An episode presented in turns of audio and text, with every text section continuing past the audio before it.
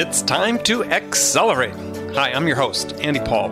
Join me as I host conversations with the leading experts in sales, marketing, sales automation, sales process, leadership, management, training, coaching, any resource that I believe to help you accelerate the growth of your sales, your business, and most importantly, you. Hello, and welcome to Accelerate. Joining me again on the show is Connor Lee. Connor Lee is CEO of HipLead based in San Francisco. Connor, how are you doing? Doing great, Andy. Thanks a lot for having me on. Well, hey, my pleasure. Always, always a pleasure to run into. Always seem to do at conferences and so on. So, um, for people that didn't listen, hard to believe that might not have listened to the first episode we had together, the first interview back in February, I think of of 2016. May take a second. Introduce yourself again. Tell us a little bit about HipLead. Yeah, absolutely.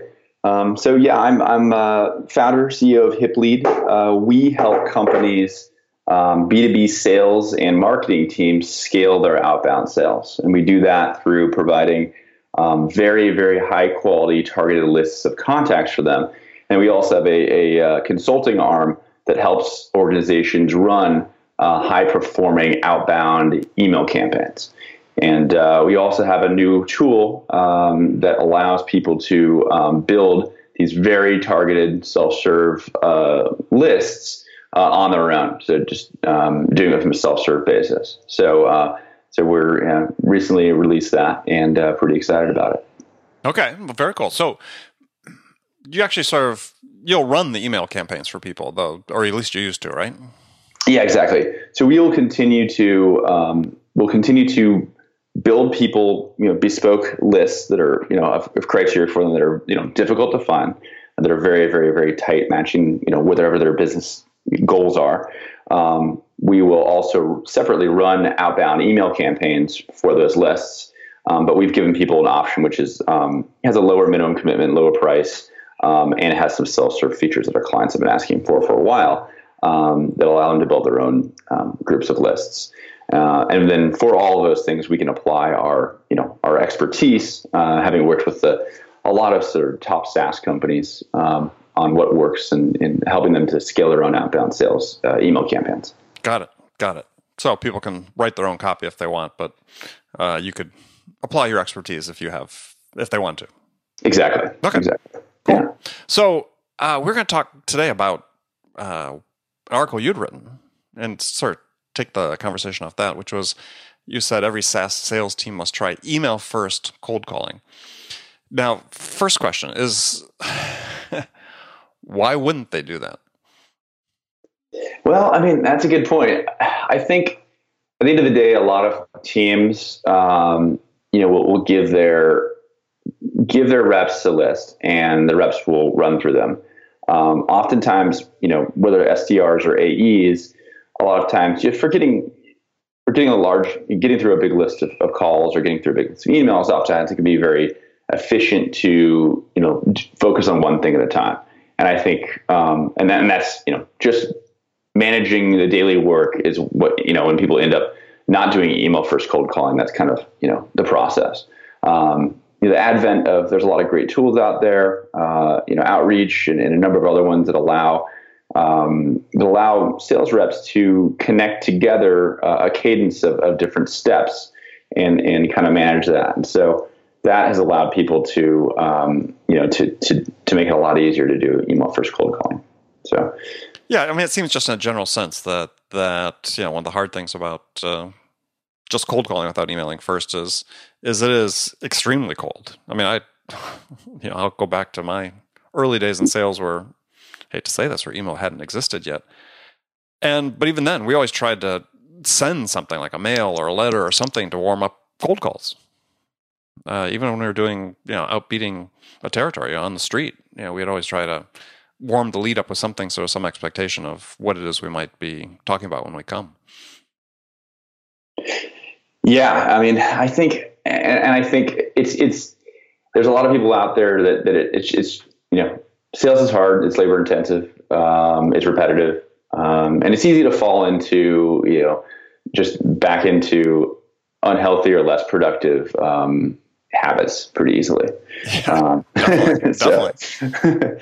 so um, yeah, so one of the, you know, so we ran an experiment and and and basically um, and, and started applying. You know, once we saw the results of this experiment, we started applying it um, to you know on our own team um, widely, and then also started you know uh, recommending that other of our clients try the same thing and actually working with them on setting up campaigns that were email first cold calling. Right. So you said in in your article that based on your research, the email first calling strategy can increase prospect to meeting rates two to three times. Uh, why do you think that's the case? Well, I mean, there, there's there's there's two reasons. I mean, the, the, the simplest, the you know, the most obvious one is that you catch someone when they're yeah. So the, email first cold calling, the idea is that you get up, you know, you have to have a method to understand. Ideally, um, if if an individual has opened an email um, that you have sent them, so there's a sort of a technology component. It works without it, but it works best when you have that ability. Sure. Um, and you and, and you talk about that later in the article, and we'll get to that. Mm-hmm. Um, but it works best because generally that you um, because the contacts you know are, are looking at your email right then they, they, they know who you are they've received some information out of the blue. It's not totally cold per se. Um, and you know they can probably with, with if you've call them three minutes or less they'll pro- it'll probably in, be in their you know short term and mid term memory kind of who you are and what you were talking about if they actually read the email. Um, so yeah. So it ends up you know they just are more aware of who you are. Um, and then secondly we found you know basically you have a reason to open up the call. You say, "Hey, I sent you an email." Um, so it's it's uh, you know it's a it's a behavior that that you know and people are more willing to listen and and to and to take your call simply because there was some some context um, that it came before the call. Yeah, and I, I, guess that's the point I was really driving at is is the two to three times was comparing getting a person on the phone in both instances, either without the email or with the email, and I think that was the comparison, right? So once you've got somebody on the phone, if you didn't do the email first, then your conversion rate to a meeting was going to be substantially lower than if you had emailed them first and provided some context for the call. So basically, what the email does then is sort of gets past that first, what I call sort of the the cold open of a call, the first seven to nine seconds, whether you have a chance to grab somebody's attention. Exactly. Yeah. Yeah. You hit it, hit it right in the head. Um, yeah, it, it, definitely does that, and uh, it, it, can you know just ha- having you know trained you know ourselves kind of really focused on our own internal SDR work. It, it it's funny how um, you know how, how how how much of a learning curve it can be for for young SDRs or new SDRs to really getting past that first hurdle. Um, and uh, you know, and, and, depending on what you're you know where you're working, what market you're in, um, you know, it, it, can be pretty competitive for for you know, to get young folks on your team even, um, or getting folks that are more experienced in your team. So um, this is a nice strategy that works um, and can help you know young SDRs get over that initial hurdle and that initial awkwardness um, um, if they were just purely cold calling without any context. Yeah, and I would say even it's not just relegated to young SDRs. I mean, even I listen to a lot of recorded calls and and even experienced SDRs. That first zero to I said zero to nine seconds. All it does is basically serve to put the the, the buyer's defenses up, right? Even the good ones. I mean, I, I get the calls all the time. I first thing happens, the walls go up because I know it's somebody's trying to. It's a sales call. Mm-hmm. So it's I think, so I said I think it almost doesn't matter how adept people are at it. Is sent to my way of thinking, and and again based on my own experience, is sending that that email first, whatever that contact point is first. Yeah, you, you then have some context. You, that open becomes less awkward and becomes like getting into the meat of the conversation much more quickly. Definitely. Um, yeah, it absolutely does. And, and, it, and at least it also makes the, the caller, um, you know, the sales rep just feel more comfortable themselves, I think, if you've got something to hold on to mm-hmm. in that first call. Oh, I, I, think that's absolutely true. I mean, it's, it's, uh, it gives them a, a reason, right? Because everybody has the, especially the new ones, have some level of call reluctance. And yeah, I think the email first actually really tamps down the call reluctance fairly substantially because yeah, people then feel like, yeah, I'm not cold calling, I'm following up on something I sent. And follow up just mentally, even though the the impact from the buyer's perspective is the same, just that slight twist in orientation of, of purpose makes a huge difference in people's willingness to do it. Yeah, yeah, absolutely. And and it's and it, it is funny, sort of, I, and it's, it's you can tell when it's actually interesting listening to cold calls that I get that have been preceded by a preceded by an email and preceded not preceded by an email. And you know, now that I'm kind of thinking about it, I, I'm fairly certain that all of the calls that I've taken personally myself have been preceded by an email. Um, and maybe there was one, but the, that guy was just exceptionally uh, exceptionally good at cold calling um, and actually getting me on the phone. So and there are very few of those people. Absolutely. And if you find all of those people, hire them and keep them on your team. well, if they're that good, they're, they're not going to stay SDRs for long. So yeah, it's it's uh, yeah. So let's talk about the email component of it then. So so what? Let's get some specifics on what that warm up email should look like. So best practices. What do you recommend? Because you know you send tons of these emails yourself. Your company is like a subject line. What's sort of your best recommendation for people that are are looking at putting together a pithy, pithy subject line that catches attention? Sure.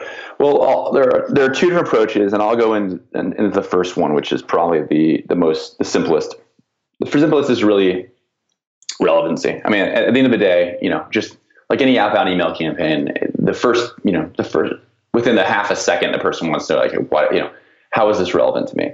And um, you know, usually we, when we work with our clients, we we always make sure the subject line includes some sort of relevancy to, to about them, or if not the first the first line of the actual email, um, using specifics about their industry, using specifics about them, um, and or, you know, or asking engaging questions that are actually matter to them um, right off right off the bat.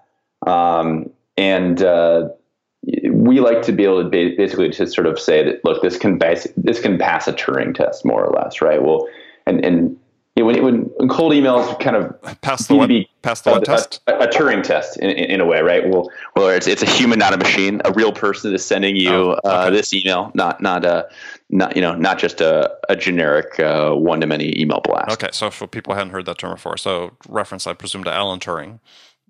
Exactly. Okay. And yeah, yeah. Who who basically um, said that the the pinnacle of of uh, of computer development would be the point where a person interacting with a computer um, I think over text couldn't tell if it was a real person or a computer they were actually interacting with.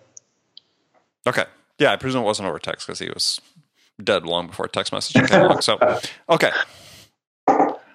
Um, so subject line relevance. So keywords relevant to what they're doing. Relevant to what they're doing, and, and depending on their audience, uh, what they care about. So, so for us, outcomes. Yeah, exactly. Outcomes. Um, and I'll use an example with with um, you know with our own organization or any organization that sells to sales and marketing um, folks is what's relevant to them is their audience, not necessarily their industry as much. That, that can so it depends on the role of the, of the individual you're trying to contact mm-hmm. within the organization. So if you're selling to sales and marketing, it can often be about who they're trying to reach. Um, and uh, you know, and uh, other other roles have have different things that they that are important to them that they care about. Um, so you have to really, you know, what we usually do is we create a matrix that effectively says, okay, well, let's look at the total audiences that you're selling to. And we create a matrix based on the industries of those audiences. Um, and we have, um, you know, why this industry should care about this thing.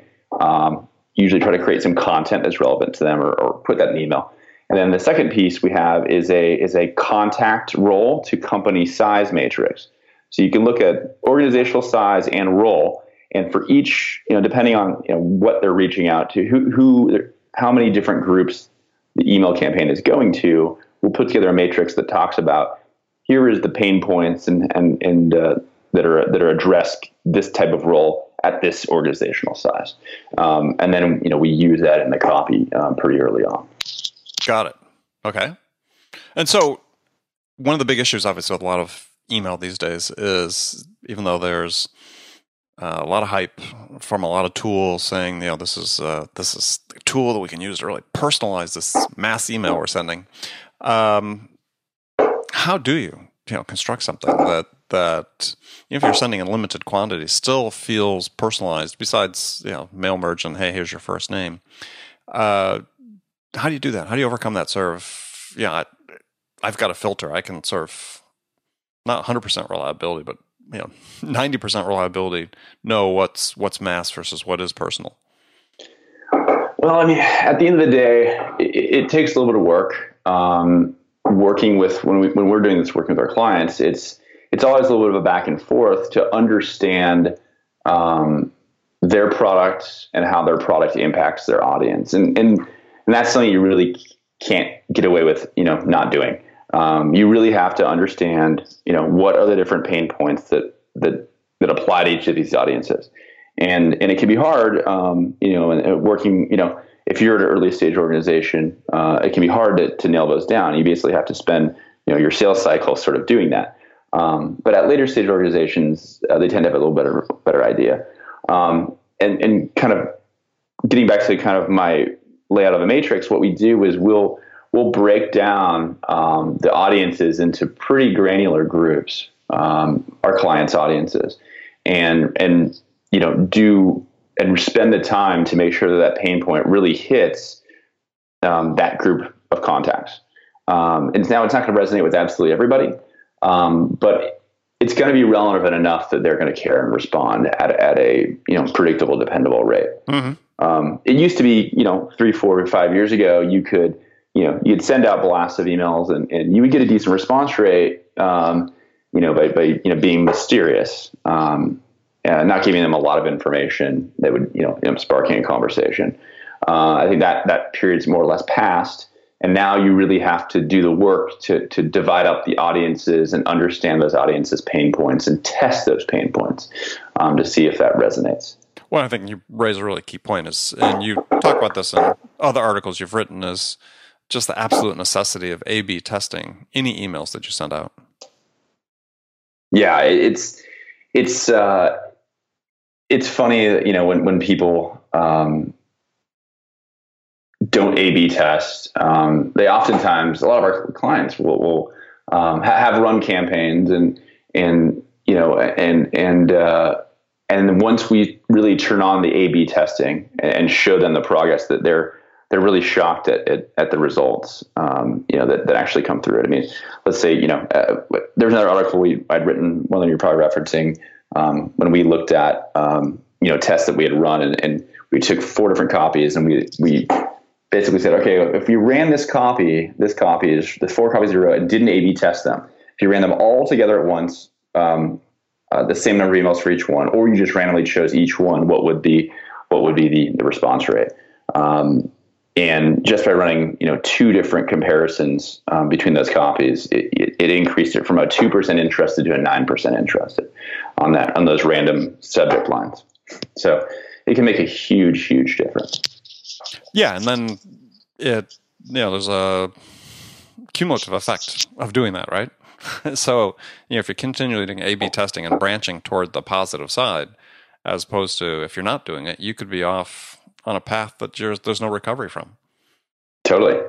Absolutely. Um, and, and also the simple fact with the people that are writing the emails, if they're, if they're cognizant enough about A/B testing, about the need to do that, they're going to learn things um, themselves, and they're going to understand things about their audience that that you know maybe wasn't as apparent to them before A/B testing. So you know you, you take that, and that what you learn about your audience applies to everything you do going forward. Well, um, raise an interesting point. Is you know, so if companies are going to invest in you know being aggressive about emailing prior to cold calling and so on, is yeah, it's it to me this is not a throwaway effort. You know, it's not a matter of just saying yeah, if we get that in front of the person, that's good enough. It it needs to be good copy. It, you know, as you talk about the points of relevance, needs to be succinct, needs to speak to their needs, and I think that's a problem I see a lot is you know the quality of the email message you get is is not very good. So do people just need to hire break down hire copywriters? I mean, if they really want to look at this from a cost effectiveness standpoint, you know, we're going to spend a lot of money investing, build our SDR team, make a bunch of cold calls. We're going to proceed with good emails. But if the emails are crap, then they're sort of wasting the effort. Yeah, I mean, you know, hiring copywriters is definitely is definitely a good way to go. Um, it, you know, at least uh, I'd say at, at, if you're using the same copy in your outbound email campaigns that you were using a year or a year and a half ago, uh, you should probably change things up and shake things up a little bit, unless, unless you're in a space that is not competitive at all and has a huge audience that hasn't heard of what you're let's, doing. Let's see, a huge, huge, audience, not competitive. Yeah, I don't think those exist. yeah, um, but you know, and I, I, we, we try to do ourselves internally, and, and you know, it, you know, for our own campaigns, is at least once a quarter, um, kind of try to rewrite the playbook and test test the, that against the the old playbook. Um, and and use use things that are going on. So we're constantly evolving. For our clients, we, you know, we're doing it every week, every other week. Um, we're, we're, testing, you know, making either minor or sometimes pretty large shifts, um, depending on on what our clients are looking for. Um, but yeah, I mean, it's it's it's like any kind of marketing collateral; it gets stale.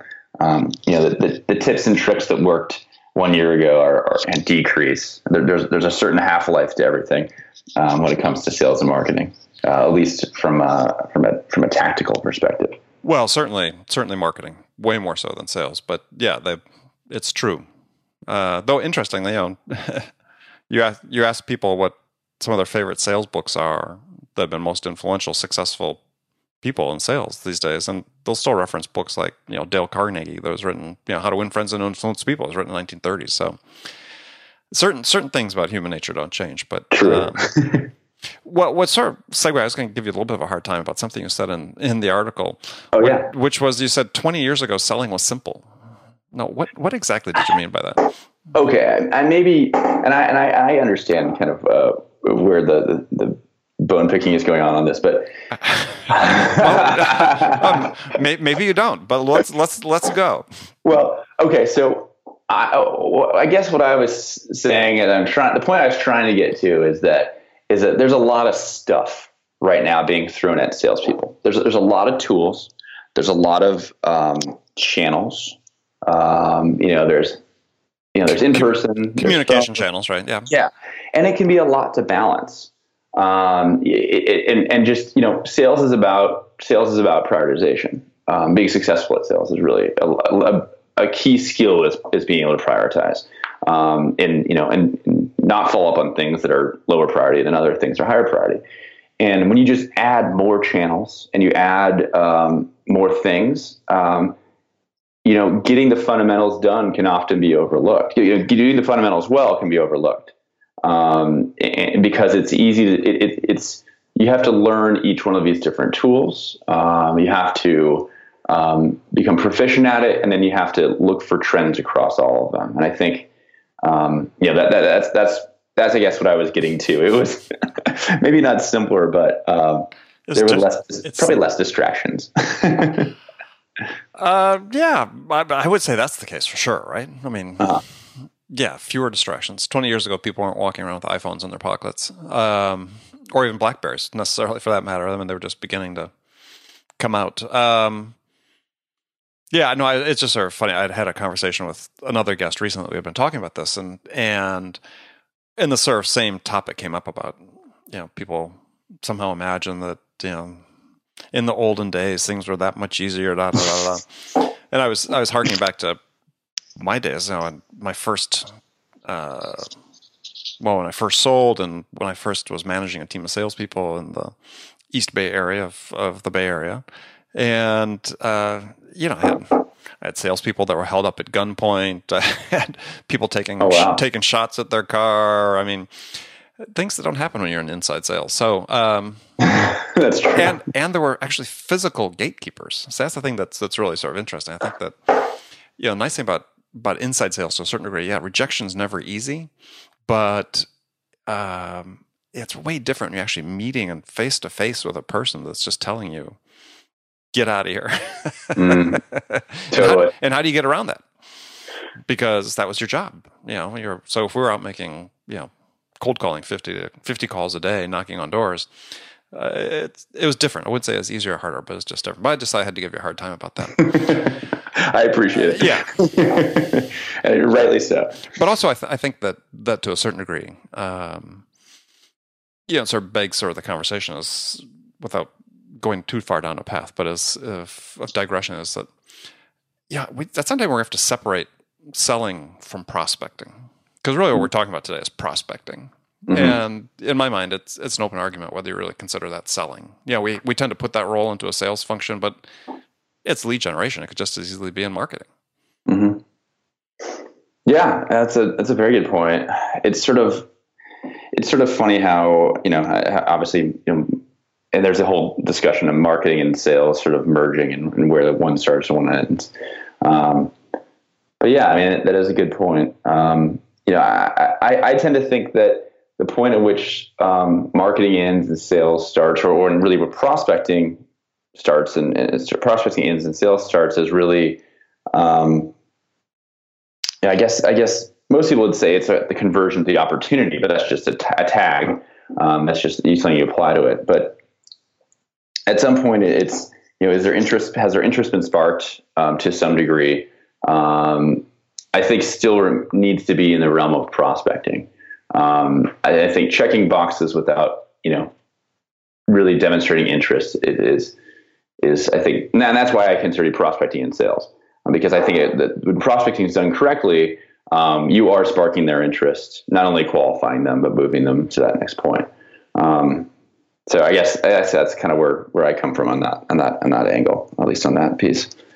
Yeah, I mean, I I tend to come down where it's you know terminology changes, but you know when you have a sales qualified lead, mm-hmm. then sales starts. Mm-hmm. You know that first substantive conversation that's sales. Uh, prior to that, it's sort of, to me it's sort of awareness building and interest generation, lead generation. But um, it doesn't really matter in the long term. But uh, just a little side conversation there. Um, all right, so let's talk about some of the tactics. Back to emailing first. Is, sure. is you talked about um, you know doing email blasts, and what I thought was really interesting is because again, there's you know a fair amount of divergence of opinion about this. Is you know you advocate look if you get any replies from these outbound emails, you treat them like inbound leads, and you call them as quickly as you can. You said five minutes, which would be ideally be fantastic. You know, huge believer in that. But on the other hand, yeah, I talked to a company just a couple days ago, and they're saying, "Oh yeah, we've got we have way too many leads to be able to do that." Um, in replies to campaigns and so on. So, mm-hmm. yeah, where do you sort of come? I know you come down doing it faster. What if people say, "Well, we just get too many replies from this. We can't do it all that quickly." Yeah, I mean, to, to a certain degree, um, you know, if well, I guess I come from an you know a, a perspective where um, you know, again, a lot of our clients are, are selling, you know, really like, like ACV products of, you know, over five, almost always over 10, you know, definitely over five and oftentimes over 10,000. Um, you know, not half a million usually as much, but, but over 10,000. Um, 10,000 for sure. As a, uh, a, monthly recurring number? Oh, you know, just average contract value. Oh, um, okay. So, ACV. Yeah. Okay. Yeah. Yeah. Um, and so it's very, very transactional. Yeah. Well, yeah, relatively transactional. I mean, yeah. but at a certain point, like, I guess, I guess on our campaigns that we run for people, if you're, we measure interested rates. Um, it, it's one of the things, the kind of the things that, that, that, we do for our clients. So we actually go in and tag, um, you know, whether an email is interested, neutral, not interested, you know, or sort of, or like take me off your list, um, and no reply. And so, um, we tend to prioritize calling to the interested in, and, and, and we, t- we will prioritize calling to the interested and the neutrals before the not interested. Um, and interested indicated by opening an email or opening and replying. And replying, yeah, replying okay. ideally first, and then and then actually opening. But um, so I guess you know you have to pick and choose your battles. So it depends on you know how big a list you're emailing, how many of them are, are opening them uh, in general, how targeted. I suppose this the email first calling works when you have a very targeted list uh, to begin with. Yeah, and that you know, um, and that you're you know it's um, yeah you've done the work to identify the personas, the stakeholders, the people you need to reach out to. Mm-hmm. Yeah, and you also then say, hey, you know, call everybody that replies. Which I, I, I think, I guess, to me, I agree 100%. But yeah. again, you'll find some number of people say horrified by that prospect because yeah, they're no way qualified, blah, blah, blah, blah, blah. True, true. Um, you know, and, and, I guess that comes back to also that, that, you know, we try to data qualify as much as we can. Um, and if we can't data qualify them, um, we try as much as we can to their response qualifies them. So asking a question that in that response it will make sure they're qualified or not. And if they're not, if they're not qualified, obviously wouldn't call them back, wouldn't give them a call. Um, well, the thing is, you'd you'd use every reply, every you had in, in all caps. So even if somebody calls and says we're not interested, call them. If if they're qualified, um, if if they're a qualified lead, um, I, I think it would be I mean, it depends on, on their level of interest. So if they're saying, you know, don't call me, remove me from your list. Yeah, obviously, right. Uh, but, um, but yeah, that's a good point. I mean, we we've done it one is, as not only as as an exercise for our SDRs to to sort of just have more conversations with people, um, but I think that you know most of the time you're not going to get a hold of them anyways, right? So as, as you know, in cold calling and in general, right? Yeah, you know, it's yeah, three quarters go to email, right? Connect yeah, rate. yeah. Right. Um, so, so or voicemail. I said email, but voicemail. Yeah, yeah. Voicemail, so you know, we haven't found that we haven't found that it's been that not much negative has, has come out of of calling the not interested. We haven't gotten a lot of people that are angry. Um, we have gotten a number of people to con- to convert. Um, and the reason why is because people instinctively say not interested without reading an email. Um, oftentimes, they, uh, there's a lot of people that fall into that category, and it and when you're following up when you know when the sales team is call, following up with with leads that are um, that have responded as, as a little bit negative, um, you know, or not interested. We usually like to understand why they weren't interested, and that's usually the you know the the way that we've trained our team and, and we and our clients oftentimes do. Um, so you give them a call and say, "Hey, totally understand. Don't want to hear from me. I'm just curious. You know, what was the reason why? And just so I can make sure we don't we, we don't bother you again if it's not relevant okay. for you." Yeah, that's so. a good tactic. Uh, so last one tactic you talked about, sort of the advanced, which is, you know, obviously you're using email tracker and you call everybody who opens. Yeah, um, and, and again, this is this is you know one that's really should be used only when the list is is is uh, very targeted. Very targeted, yeah. Right. Um, or else you just you know it's not a great use of your your team's time. Um, but yeah, and, and, we try to call within like 30 seconds. Um, and so what you need to do of them opening now, and what needs to happen is you have to um, slow the email cadence out, so you're not sending you know a thousand emails at once. You know, you just send one every couple of minutes um, first, and it needs to not be a huge list that you're blasting out. You know, right. maybe 50 every morning, or you know, through right. over a bit of time. Um, and obviously, you're not going to call every single person that opens it within 30 seconds or five minutes. Um, but um, but you can use that as a you know, and, and it, you do know when they open it, especially if the system you're using, um, like some of the tech that we have, tells you what type of device they're on, mm-hmm. um, and it tells you the number of times they've opened it. Right. Um, and so, you know, you know at that point, it's that they're looking at your email that you sent them.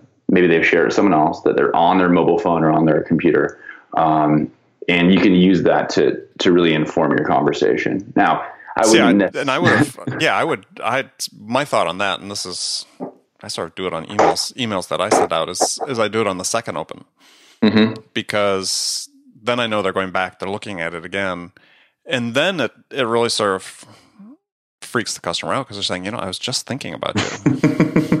and it's like, oh, really? Well, great minds think alike. I mean, this is, and and even people you think would know better and, and, know that you're tracking when they open or not, um, they still have that same sort of same reaction. So I think it's a, to me, I think doing it on the second open, very strong way to go.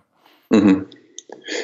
Yeah, yeah. Um, and obviously, you know, if all these recommendations at the end of the day, um, you know, don't change your you know if, if there's limitations of your sales process we're not advocating people that change their sales process no. around completely um, but it, it's worth trying you know it's worth okay. trying to see if this works for works for you all right um, yeah um, so kind of last segment of the show i got some standard questions i ask all my guests you've answered some of these before so i've got some new ones for you um, so first one is is um, in your opinion, is it easier to teach a technical non-salesperson how to sell, or teach a salesperson how to sell a technical product?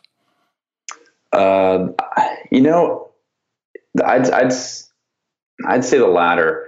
Um, it, and it depends, of course, on the complexity of your product. And I Mhm. actually, I think that's a really big, you know, a, a major component is actually how technical. So if you're selling, if you're selling to, you know, to people with PhDs and you know in fields where it requires ten years of of, uh, of specialization to get where they are, um, it, it highly highly specialized, then it's going to be a little bit of a learning process. I, I think that.